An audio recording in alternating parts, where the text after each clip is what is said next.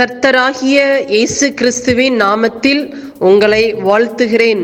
Panchkula Bethel IPA சபையின் மூலமாக நடைபெறும் இது தினசரி வேத தியானம். இந்த தியானத்தை கேட்கிற உங்கள் மேல் கர்த்தர் தமது முகத்தை பிரசன்னமாக்கி சமாதானம் கட்டளையிட கடவர். God bless you. கர்த்தருக்கு சோத்திரம். இன்றைய வேத வசனம் யோவான் எழுதிய ஆறாவது அதிகாரத்தை பார்க்குறோம். இல்லை, கர்த்தராக இயேசு கிறிஸ்து ஒரு புதிய விஷயத்தை சொல்ல வர்றார். ஜீவ அப்பம். இந்த உலகத்தில் அப்பத்தை பற்றி இன்றைக்கி ஒவ்வொரு மனிதனுக்கும் அப்பம் எவ்வளோ முக்கியங்கிறத இதில் சொல்லி வர்றாரு.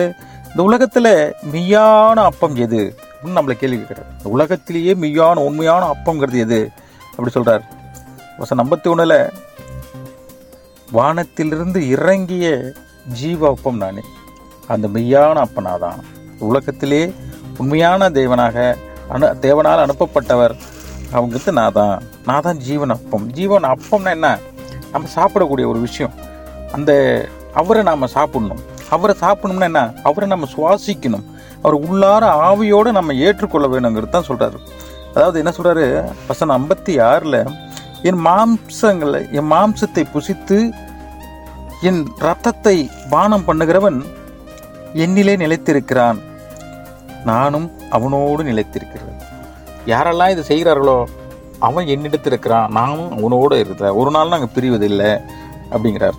ரெண்டாவது, யாரெல்லாம் பிழைப்பார்கள் யாரெல்லாம் உயிரோடு எழும்புவார்கள் அப்படிங்கிற விஷயத்தையும் சொல்கிறார்.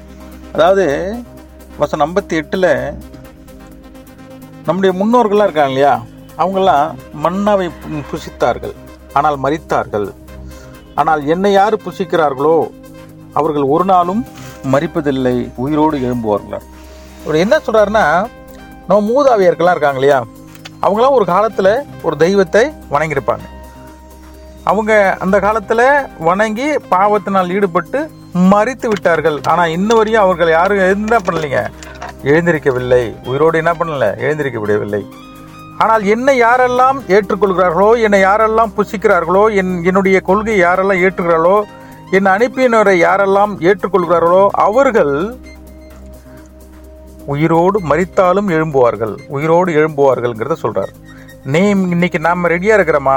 ஆண்டவரை ஏற்றுக்கொள்வதற்காக எல்லா முயற்சியும் எல்லாருடைய மனசு ஒப்புதலோடு இருக்கிறோமா? ஆண்டவர் இடத்துல நம்ம கரெக்டாக இருக்கிறோமா?